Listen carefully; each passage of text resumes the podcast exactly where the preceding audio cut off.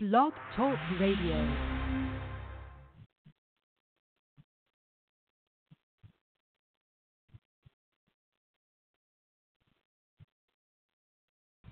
Recorders clock,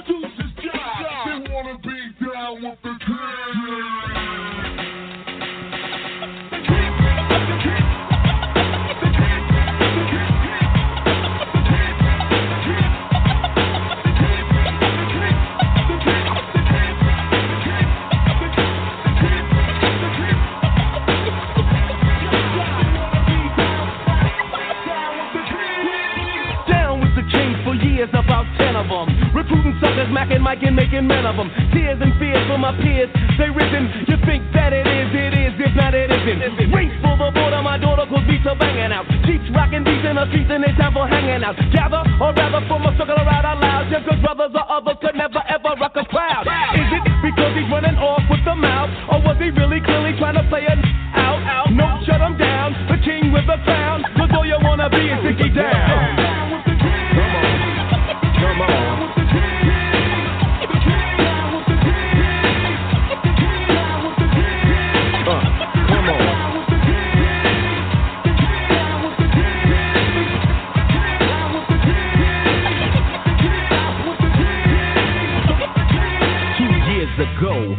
Friend of mine asked me to say some MC rhyme, so I said this rhyme I'm about to say. The rhyme was Mecca and then it went this way.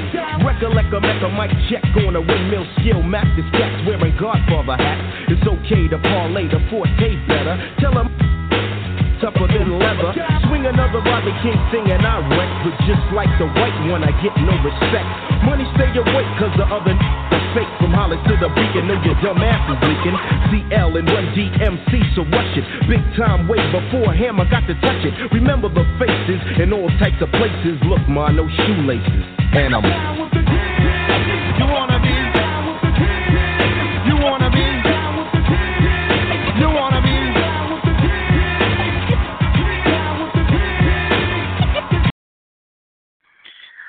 Okay, we are live here in Brooklyn, New York on King Jordan Radio. This is the season premiere. It is September seventh, 2017. It is a live show, season 6, episode 1. We have a huge, with a capital H, tonight on the program. We will discuss the uh, the the nurse who basically got arrested for doing her job. We'll get into that. The killing, there was a killing, um, is uh, where a hurricane was in Houston, and there's some shadiness with this realtor that uh, we're going to try to crack this case and see what's going on with that. We'll talk about that. Uh, in 1995, there was Jenny Jones. You probably remember her. Uh, she did an episode where a guy uh, said he was attracted to another guy. Long story short, he ended up in prison. He recently got out. We'll discuss um, that matter and see if the uh, ju- if it was justice for the victim who got killed.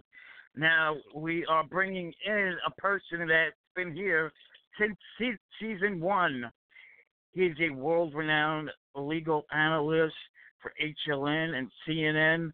I'm so happy to be joined with the one and only Double J, Joey Jackson. Good evening, Joey. How are you? How are you, my king? Everything well? You hanging in? Everything's great. Yes. How was your summer? It, it was beautiful. I always like to say, if I was any better, I'd be you, but not all of us can be that lucky. So I'm gonna hang in and do the best that I possibly can. But it's a crazy world out here. So the summer It's was a crazy great, world, and, uh, and it's a crazy world that gets crazier by the day, but we have great people in it trying to, uh, you know, do better. So we're gonna keep doing our part. We're gonna hope for the best. So that's about the extent of it. So I'm definitely, good, uh, It's nice to be on. Nice to be on with you tonight. Oh, absolutely. And I definitely want to give a shout out to the people in Houston.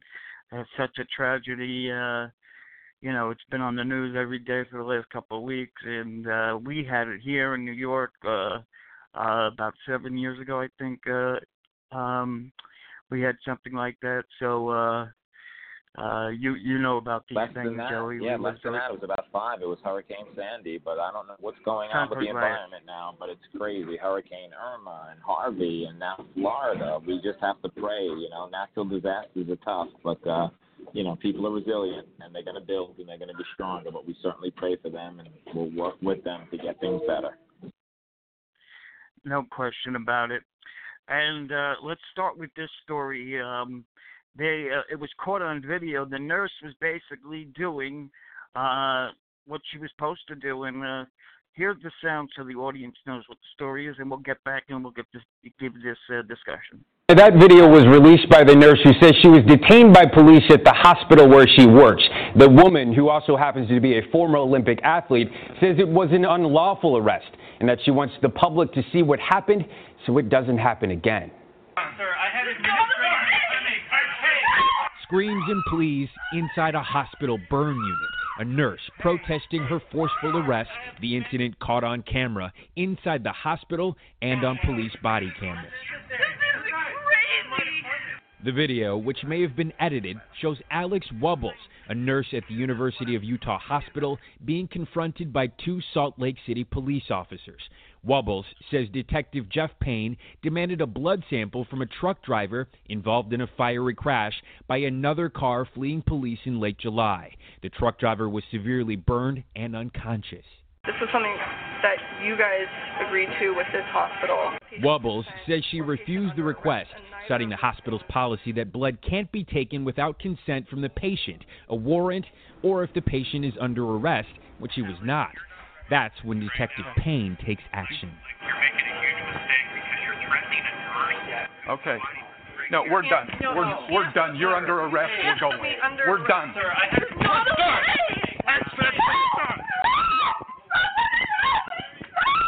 Said we're done. Said we're done.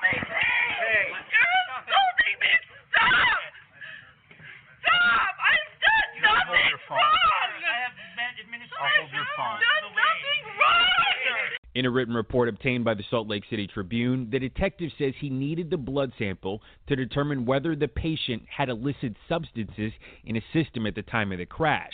Detective Payne says he arrested her for interfering with an investigation.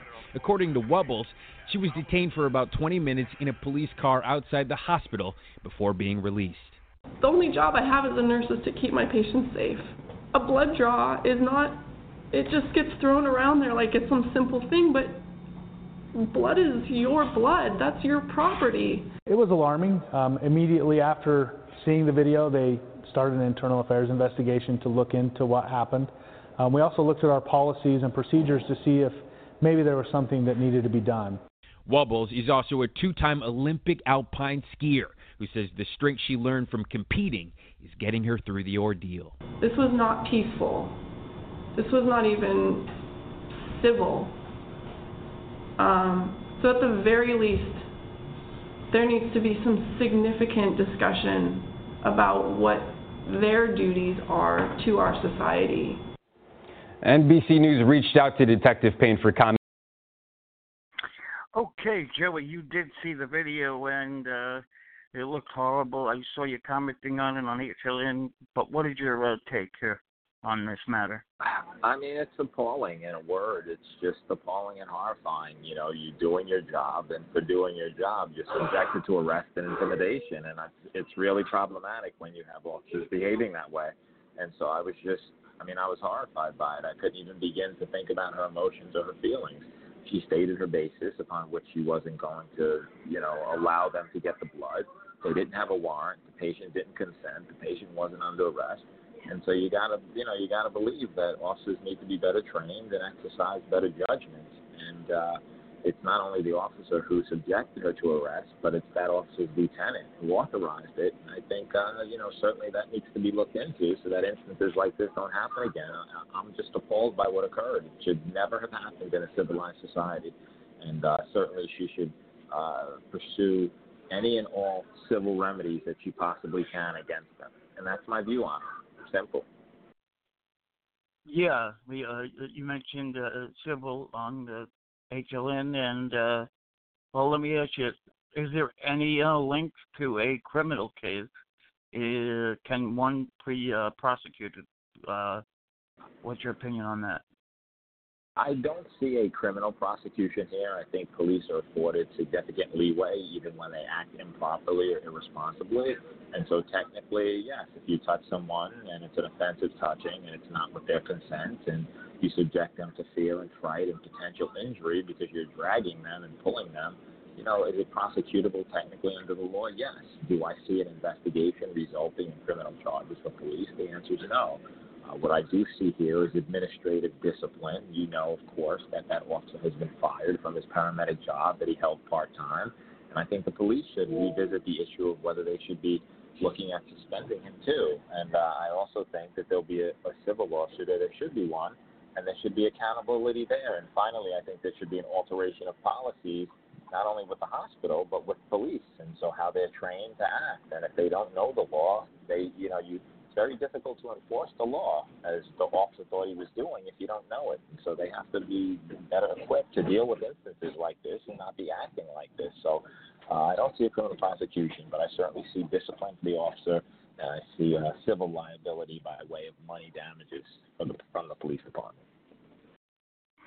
Right, but either way, uh, civil um, that video uh, is, would be very helpful for uh, for that uh, plaintiff. I would I would think, right? It's right there on Well, the it is. It is because it tells the story, and of course this happened in July, but and you know no one knew and they heard. But when the video was released, you know r- videos are relatable. Juries can relate to videos, and you know one of the things about civil lawsuits is that it subjects people to punitive damages, and that in English means that juries punish people for behavior like this. And when you see something like this, it's horrifying. Think about whether that happened to, you know, your mother, whether it happened to your sister, whether it happened to your daughter. I think people could say, hey, heck no, we have to take a stand against it. And so I think the video speaks volumes, and that's why she'll prevail if she did sue. No question about it. Okay, about 20, 23 years ago, all the hot TV shows were out. Terrible incident happened on the Jenny Jones show back in '95. Here is the story, and then we'll talk on it. Want you now to meet Donna and Scott. Now, Donna has been helping Scott pursue his secret crush on John. John. Jenny Jones was one of many daytime talk show hosts in the 90s that had viewers tuning in to watch ordinary people reveal their deepest, darkest secrets. But one of those revelations would turn deadly. Man, my sister, I think I just got him in. Okay, calm down, okay? Okay, why did you do that? In 1995, The Jenny Jones Show taped an episode on secret admirers. 32 year old Scott Amador revealed he had a crush on an acquaintance, 24 year old Jonathan Schmitz. The show brought the two together to see if there was a love connection. Well, guess what? It's Scott that has the crush on you. You lied to me. The audience erupted in excitement, and a surprised Schmitz, while caught off guard, seemed to find humor in the moment. Did you have any idea that he liked you this much? Um, no, no, no, I did not. Can you I tell us not. what your status is? I mean, you involved with anybody or? Um, no, but I am uh, definitely a heterosexual, I guess you could say. But the laughter faded three days later. Last Thursday, 32 year old Scott Amador was killed after receiving two shotgun blasts to the chest. The alleged perpetrator of this vicious crime was an acquaintance of his, 24 year old Jonathan Schmidt. Schmitz called 911 to turn himself in after he showed up at Amador's home and shot him to death. Schmitz claimed he was humiliated by having been brought on national TV to hear Amador profess affection for him. The feelings, he said, were not mutual. He said, he's gay, but I'm not. He said, he wouldn't leave me alone, that's why I did it. He said, I went on the Jenny Jones show. I didn't know it was a guy, that's why I killed him. But the trial also called into question the ethics of tabloid talk shows, which were in their prime. Critics claimed their so called deceptive practices and sensationalized style were to blame for this tragedy.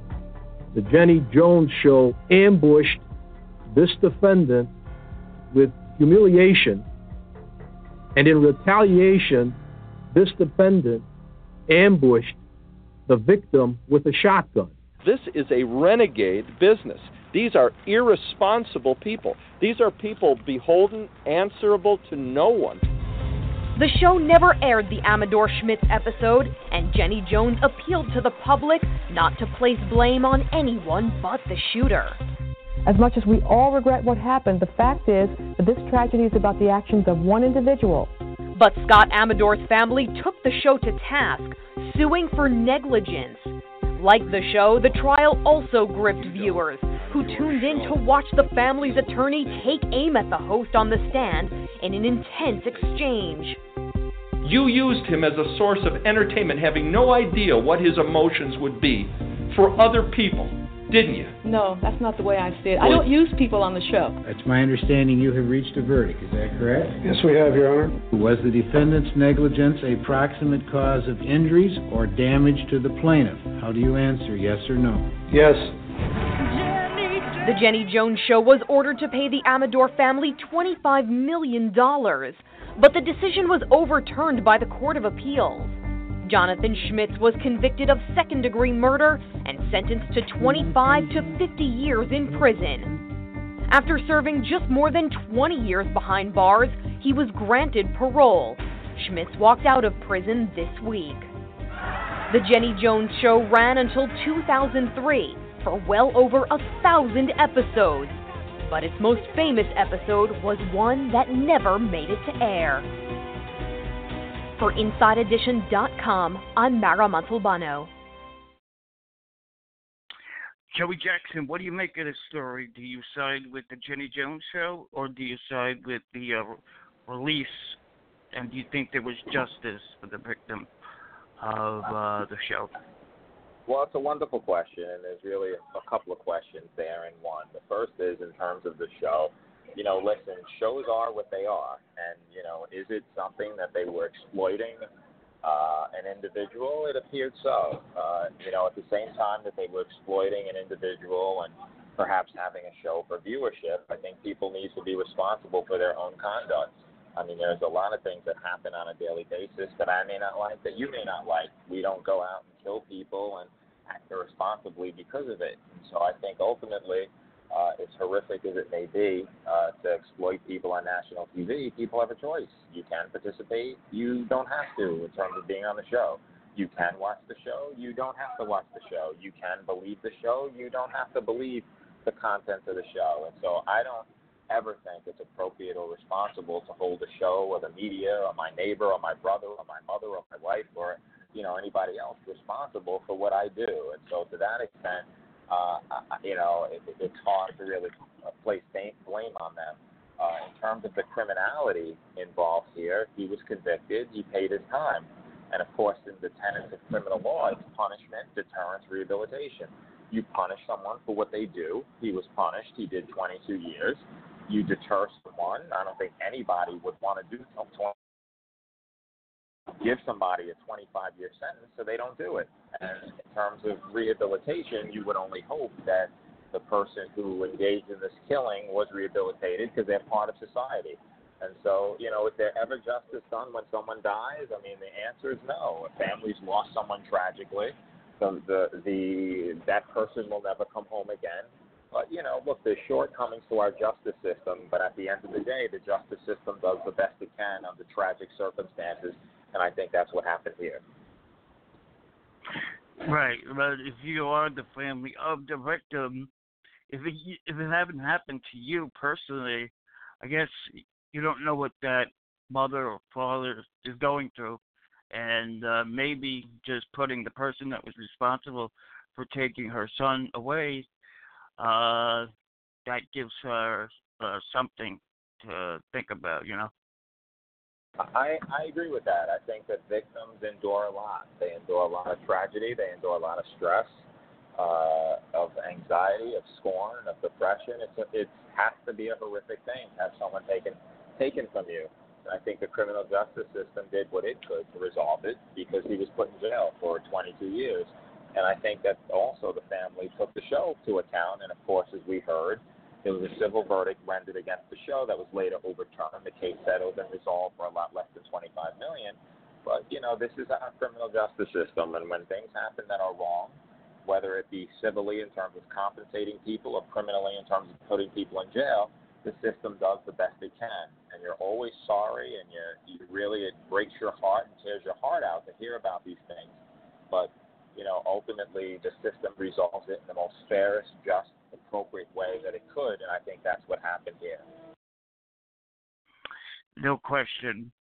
Okay, let's get into this next story. Uh, it was a uh, an aspiring pastor who was accused of murder, uh, but uh, sort of uh, admits it.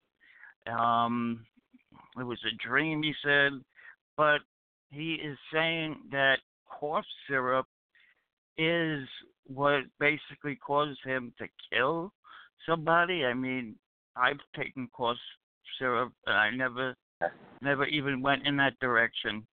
What do you make of that this story? Thank God. I, Right. I think that you, I think it's a very creative defense, and wh- why do you you know claiming the cough syrup is because what that does, whenever you're charged with murder, murder is what we call an act of intention, right? You have to establish that the person acted intentionally, and anything or any evidence you could introduce that goes to establish that there was no intent and it happened in a way that you had no idea, as in it was cough syrup, and oh my God, I just woke up and she was dead and she was stabbed. That, in fancy lawyer terms, negates intent, meaning it establishes that there was no intent. So as a result of that, that's why that defense is something that's very unique. Now, what I think the defense, the best hope that they have is to establish that, you know, listen, he did black out, and as a result of that, he may have been responsible for the murder, but he did not have the requisite mind and mental state as in intending to do it. So I believe that in this case, motivation is going to be important, meaning they're going to look at the relationship. Did they have a rocky relationship? Was there a life insurance policy? Uh, did he want a divorce? Did he have a girlfriend? Was there a reason he wanted her dead? If so, that defense falls on its face. If not, and he otherwise loved her, cared for her, supported her, cherished her, and there's no evidence to suggest that he wanted her dead, then you might have to say, well, heck, there may be something to the fact that the syrup may have done it. So uh, it's going to be interesting to see what occurs here. Yeah, I mean, uh, is it possible that they could find him in a lesser count uh, with this uh, cough syrup uh, defense? and Uh, that's I guess you hit the nail right on the head. You hit the nail right on the head because that's where they're attempting to do is to establish that it's something less than murder, and that's important because you get a lot less time if it's negligent homicide as opposed to it was murder. So that's the reason they're using the defense. Absolutely, and uh, it's wild. Did you get a chance to hear the 911 call? And if so, what'd you think of it? I listened to all of it, the whole the whole of it, and I thought even though they changed the they altered the 911 tape in terms of the voices and everything else, but I mean it's a full admission. Clearly, it establishes that he says he did it. He woke up and she was stabbed. He believes he did it. He says why he did it. So that's very clear evidence as to who it was, but it doesn't establish why he may have done it, and that's where motives play such a critical role. What was that relationship? Did he want her dead? If so, why? And I think detectives will look into that. Yeah, it, it should be a, a very interesting trial. We'll definitely uh, see how that uh, goes. Uh, so we have a story that said, uh, was Hurricane Harvey used as a cover-up in the disappearance of a Houston realtor?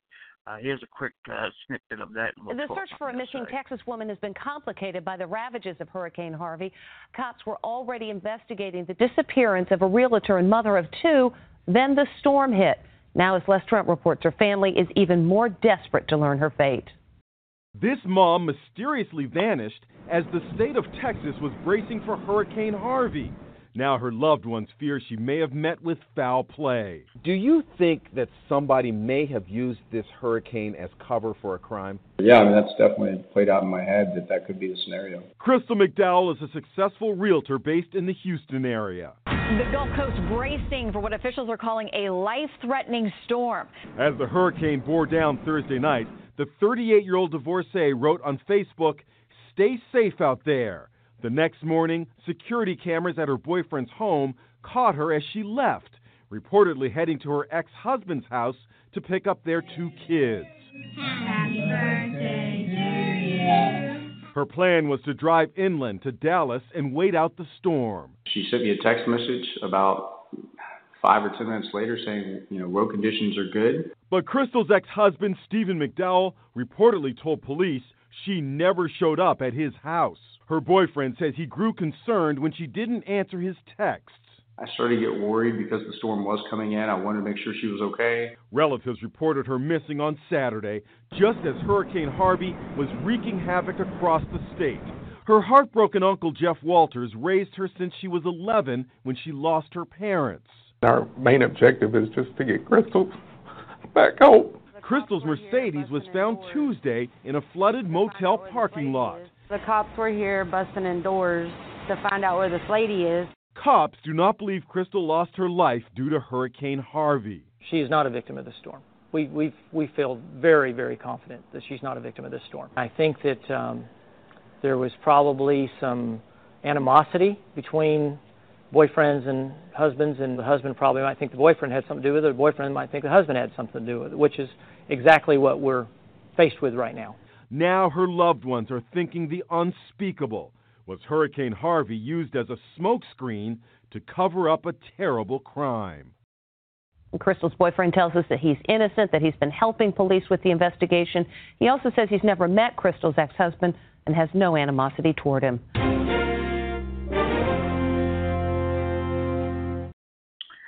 Okay, Joey, obviously a very tragic story in the midst of a, a hurricane. Uh, what do you make of this story? I don't, you know, I don't buy the fact that uh, the person used the hurricane as a means to cover up the murder. I think the person got lucky as a result. Uh, you know, and again, we don't know. She's missing. You know, certainly we hope and we pray that she'll be okay. But it's by all indications she's not around, and it appears to be that she met with foul play. And so, but I don't buy the fact that you know there was this heart. Just murderers and criminals are just not that thoughtful nor that patient. You're not going to say, oh well, you know, Hurricane Irma is coming soon, so I'm going to just you know take somebody and cause their disappearance, and the hurricane is going to cover everything up. I just think you know, in, in the event that she did meet with foul play, the person saw an opportunity, took it, and used it in order to do something horrific to her. But I just think that it's unconnected uh, to the fact that there was Hurricane Harvey, and I just feel tragically bad for the family. I know that the boyfriend has been very cooperative with police. Uh, I know that apparently the, the police say that the husband has been as well, and we just have to pray that things end up being well. But at this point, it doesn't look good at all. From what you uh, know of the story, that do you think it leans towards uh, the husband? You know, it's always difficult to say, and I'm always reluctant to to cast aspersions and accusations. But you know, you always you always look to the person, and you want to see who would have a motivation. Who wants to see the person dead? Why do they want to see the person dead? What was the nature of their relationship? Do they have a basis for wanting them dead? Were they mistreating them? You know, is there any type of life insurance policy? Is there any kind of dispute regarding the children? Uh, was there trouble in paradise? How bad was the trouble? What is the past relationship? Was there any domestic violence? But I just don't think you could limit the issue to the husband or boyfriend. I think you have to cast a wider net and look on her social media, at her text messages, at her friendships, acquaintances, work environment, other fellow employees and colleagues, and see if anybody you know, might have wanted her dead, or any family members might have wanted her dead. And so I think that the police would be well advised, and uh, not that they need any advice from me, but I think that they should not limit their search in that regard. I think they should cast a wider net and see who would be motivated to do something terrible to this wonderful woman. Yeah, no question about it. But you don't think in any way that they used the Hurricane Harvey to set up their plot. Whoever did I this uh, terrible no, I thing. just don't think that people are that smart. And you're not going to wait for a hurricane, and you're not that patient, and you don't say, "Well, the hurricane will hit two days after I kidnap her, or three days, or four days." I just don't buy that connection at all. Yeah, I mean, I would think that in uh, 9/11, people there would have been a lot of people supposedly doing that. If that was a motive for people to do that, I didn't hear of uh, really any uh, back in 9/11. Which, Yeah, well, which by the way, 9/11 was sort of. Yeah, it's coming up. I know on Monday, but 9/11 was sort of sudden. It took everyone by surprise. The hurricane we knew would hit, but I just think it's so. Right. Yeah, that's uh that's a very sad situation. Okay, I think I we got Mary with us. Yeah, totally agree. Let's uh, bring in Mary to the conversation. She's on season six, episode one, live with Joey Jackson. Good evening, Mary. How are you? Hey, hello everyone. Hi, hi, hi, Jordan. Good evening. Mary Good the evening. Great. Yes, I'm in Virginia Mm. tonight, so Wonderful. I hope you're staying safe and warm and healthy and dry and everything else. Yes, yes. yeah. So so so sorry for everyone now uh, in Florida and um, Yeah, you know so. South Carolina, It's so bad. Georgia. Yeah. Yes. So what I wanted to um, just talk about a little bit and get your opinion. It's you know with the Jenny Jones case and cough syrup case, it seems to me that we're seeing um, a change to where there's just very little account, personal accountability. We seem to want to blame it on something else. You know, it was the cough syrup oh, true. that made me do it. It was the Jenny Jones that made me do it. Ultimately, the person decides whether they're going to commit murder or not. That's how I feel. And we need to start holding people accountable for their actions. And I, I just don't understand why this um, guy, I forgot his name, the one that killed Amedure, was not tried for first degree murder and only tried for second degree murder because he planned to do it. Was it because it was a crime of passion on the, on the next day because he was still mad? What do you say, Joy?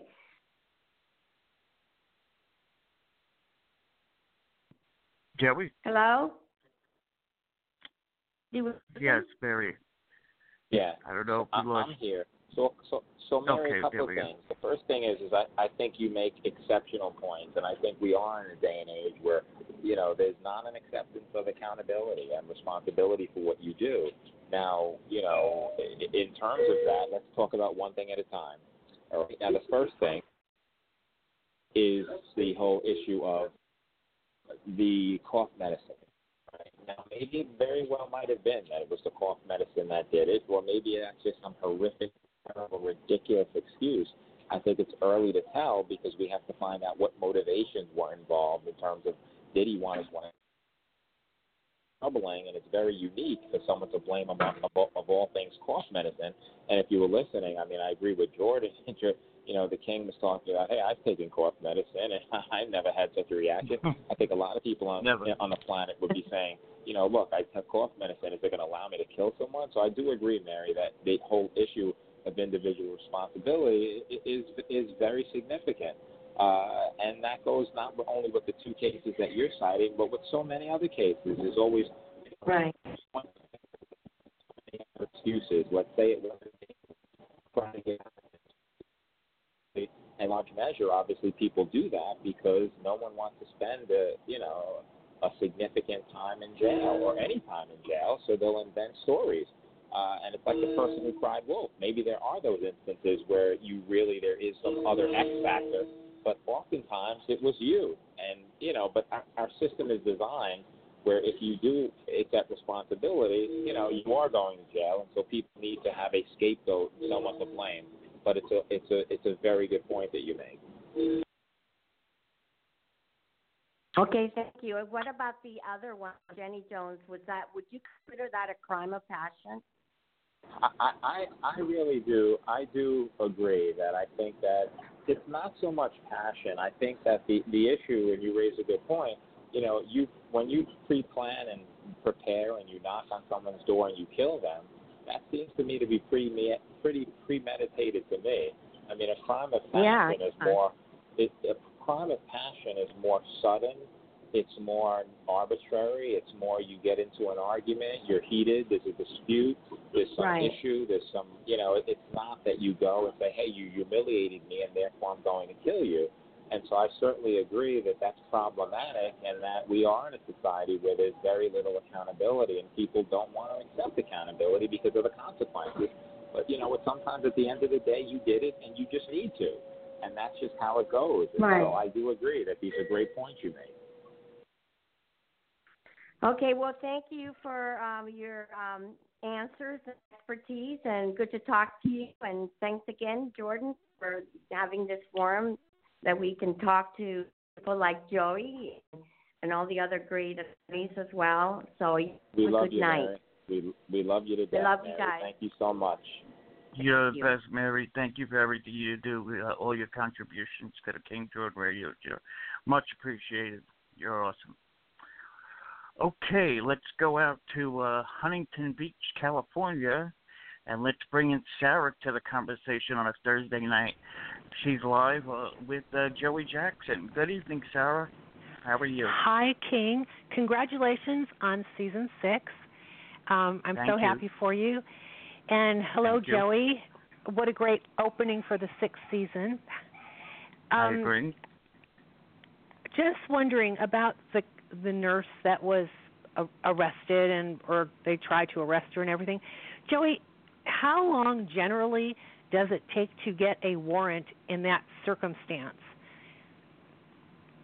Well, first of all, let me say I'm so delighted to be speaking to you, Sarah. You are a true human being, a patriot, and just a wonderful and kind person. So thank you for calling. Oh, thank you. Thank you, Joey. Of course. Just the facts and nothing but the facts. Now, um, on the issue of a warrant, generally it takes a matter of hours, so it's not that uh, you know onerous of a thing to do. It really is not that problematic. It's not that strenuous. It's not that big of an issue. You get a warrant within hours. You come back, you hand it in, and you're good. So why they didn't do that in this case boggles my mind. It's Well, not like I'm you have not- to wait days and weeks. Right. But I think that now from what I've heard, I think that what happened was this man, this unconscious man crashed into someone that was you know on the road and that person died and that person happened to be an off-duty police officer. That's the story I was reading. I don't know how true it is because I didn't I really didn't fact check um, and I'm not making excuses for what happened at the hospital. I, it, it was uh, inconceivable and unimaginable that that could happen. I would understand the urgency of getting a blood alcohol level on this person. Um, that being said, it must be state by state. All these, you know, laws that every all the police departments have to follow. Um, I'm just wondering if this will, will propel the legislature in Utah to do something to, um, you know, when there's a fatality from a car accident and someone is evidently drunk or apparently drunk, I think they should be able to get a blood sample because hours later, what's going to happen? But the alcohol level is going to lessen, right? Well, well, So- let's talk about let, let's talk about one thing at a time. Not to interrupt you, but I want to make sure that we resolve everything that you say. First, in Okay. terms of who the person might have been who died, whether they're an off-duty cop, whether they're a judge, you know, whether they're a lawyer, a teacher, a doctor, or just a regular citizen, I just don't, you know, everybody's life is valuable, and so I don't, I don't think that we can say, well, it was an off-duty cop, therefore there was a urgency. It was a teacher, No, oh, therefore there wasn't and an I urgency. Wait, I have You to know. tell you, I agree. I agree. Uh, But I I'm thinking that the officers had more emotion than than they would normally have. But I Yes, I agree with yes. you. Everyone's life is everyone's life is valuable in the Yeah. same. Yes. It's got to be. Now, so I get that the police officer was upset or concerned, but there has to be rules. Now, in terms of you believing that there should be an instance where maybe the legislature should do something, the legislature did do something. They created the rules. And the rules say that A, you need consent of the patient, or B, you need a warrant, or C, the person has to be under arrest. None of those things applied, and so therefore the police officer was in the wrong. So that's problematic. The other issue Oh, so they ne- they never arrested the the unconscious man? he was not under arrest, no. Oh. Oh, well that's a detail that that's left out of a lot of uh stories. Yeah, so the, the unconscious man who they wanted the blood of was not under arrest. And so I just think that the legislature did create rules, they were not followed. And I think if, it propels anybody, Sarah, who it should propel is the police to train officers to be responsible, to be decent, and not to manhandle nurses who are doing their job. And so this is a story that really bothers me a lot. I'm not casting aspersions on every police officer, of course not. My dad was one. I respect what they do. But I think the officer was out of line, and there needs to be accountability for his behavior. Oh, absolutely, I agree. Uh, now, tell me, um, can can a police officer arrest an unconscious person? Yes, yes, yes, you can. Oh, The- okay. The, issue is you don't have to know you're under arrest. So oh. you don't have to. There has to, you know, it's sort of like ignorance of the law is no excuse. And the person doesn't need to know they're under arrest. The officer just needs to effect an arrest by virtue of depriving that person of their liberty and freedom of movement. And so, Oh, it- okay. technically, technically, yes, you can arrest the person who's unconscious. Yes. Oh, okay. All right. Well, thank you. I didn't know that. All right. Well, I'll let everybody else have a turn take uh, talking to you and, and Jordan, and thank you very much. And um, be safe, everyone out there, between all the horrible things that are going around. Oh, it, it's it's just very frightening. Anyway, um, we be safe. you, Sarah. Thank All righty. so Take much. care. Bye bye. You too. Thank you. Bye bye. Thanks so much, Sarah, for uh, checking in. Really appreciate it. And uh, Joey, uh, first of all, uh, I want to thank you for coming on. You were on in the uh, very first season five years ago, and uh, you're on the sixth season. I remember when I uh, messaged you there, and uh, you got back to me in less than an hour. You were my first guest in this venture, and uh, when you agreed to do it, I was like a uh, very happy person, like a celebrity. I was uh, getting to do, and uh, I appreciate all the years uh, that you uh, give this show credibility, and uh, I just yeah really want to give you a major shout out and thank you so much for giving the show so much credibility. Well, listen, it's my pleasure, and I say that you give your own show credibility by the fine work that you do. You have great topics. You're always prepared. You have wonderful people who call in. You have people who care about the show, who you know you you promote on social media and do so many things. And I think that the show has grown. That I th- I think your talent has grown, and whatever small, tiny part I played in that, I'm only too glad to have done that. So God Giant bless part. you and keep up the good work. Thank you. Yes, Thank uh, you. appreciate that. So, can the fans catch you tomorrow with on the story with Erica? And if not, when can they catch you next in the next couple of days? Well, it may be tomorrow between the one to three, and the only reason I say maybe because whether I'm on depends in large measure to the hurricane. So I'm praying you can catch me because that'll mean that there's no hurricane news, which will mean that the people are safe and sound in Florida. So you know, uh, I, we pray for them. The weather's been horrific. I know there's been these national disasters with Harvey and Irma and Jose and Katia, and so let's just hope that people are safe and secure and sound, and that we these tragedies stop happening with these floods. So I'll be on one to three tomorrow. In the event that the hurricane is tame, if it's not tame, I will not be on. So that's kind of how it goes. It's in the news business. Yeah, and uh, is the one Eastern time and the two Eastern they're two separate shows, or they're a repeat of the first? Well, uh, no, Erica does a one to three. Erica Hill, amazing show on the story. She does the one to three. Great show. Uh, you know, on Eastern Eastern Standard Time. Uh, of course, Ashley does her show. Ashley Banfield does her show uh, at 8 p.m. Uh, 8 although her show is not on Friday, right Eastern Time.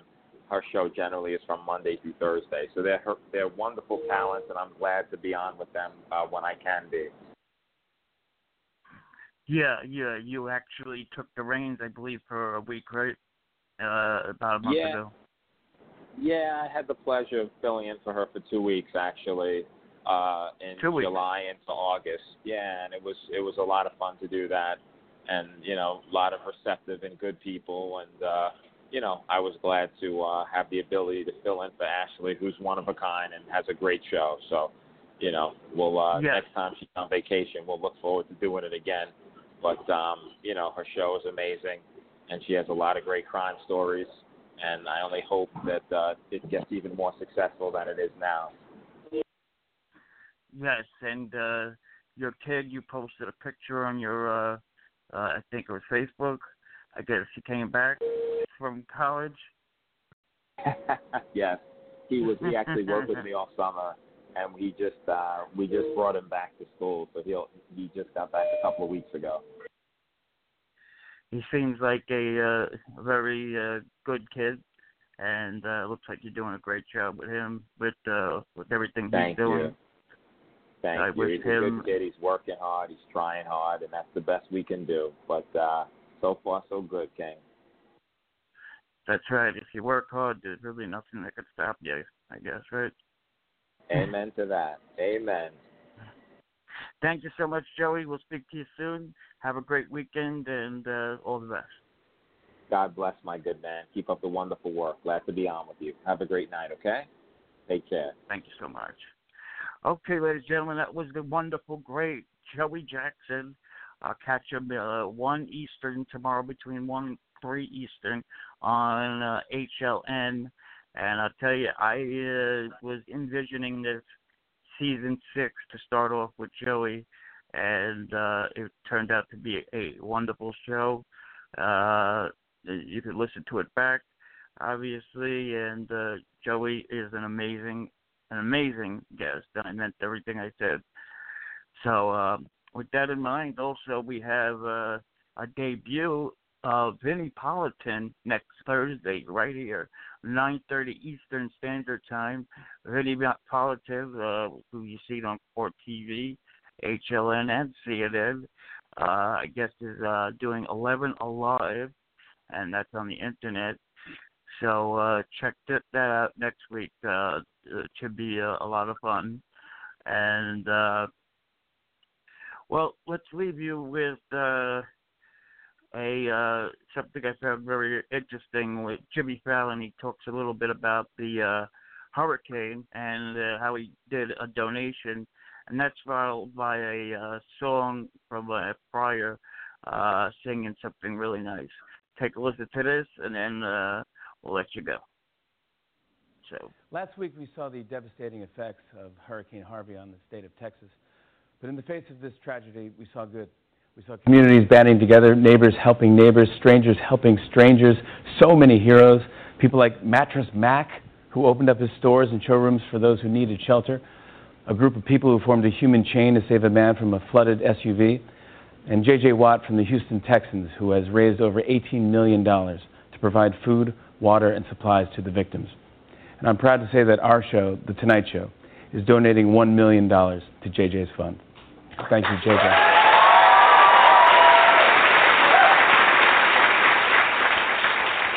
One of the most inspiring clips I saw last week was a video of two singers, Victoria White and Marquise Taylor, who visited a storm shelter and formed a spontaneous gospel choir to sing to hurricane evacuees. And it's my honor to introduce them to you tonight. Here to sing a song dedicated to all the heroes in Houston who did whatever they could to help. Please welcome, along with the Roots, Victoria White, Marquise Taylor, and their Houston Gospel Choir.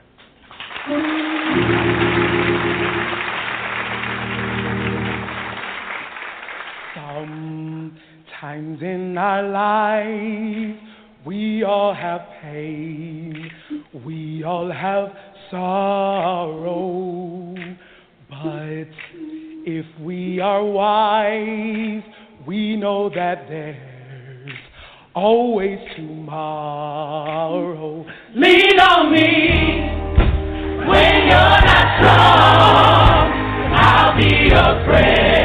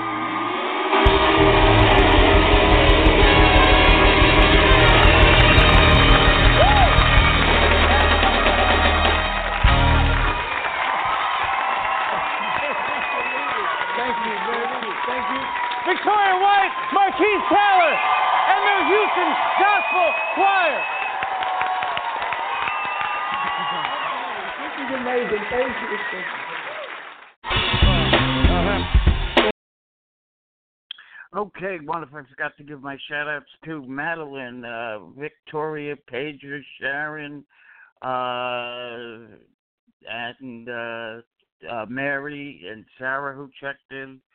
So thank you so much. We'll leave you with one other tribute song to Hurricane Harvey, and that is Mariah Carey. And after we hear from Mariah Carey uh, uh, in her song, um, we'll uh, we'll let you go. So thank you. Also, Phyllis is on that list too. Thank you. For more than four days, we've seen the flooded streets of Houston, neighborhood by neighborhood. In southeast Texas, widespread flooding inundating thousands near and along the coast. A local judge issuing an urgent warning, quote, get out or die.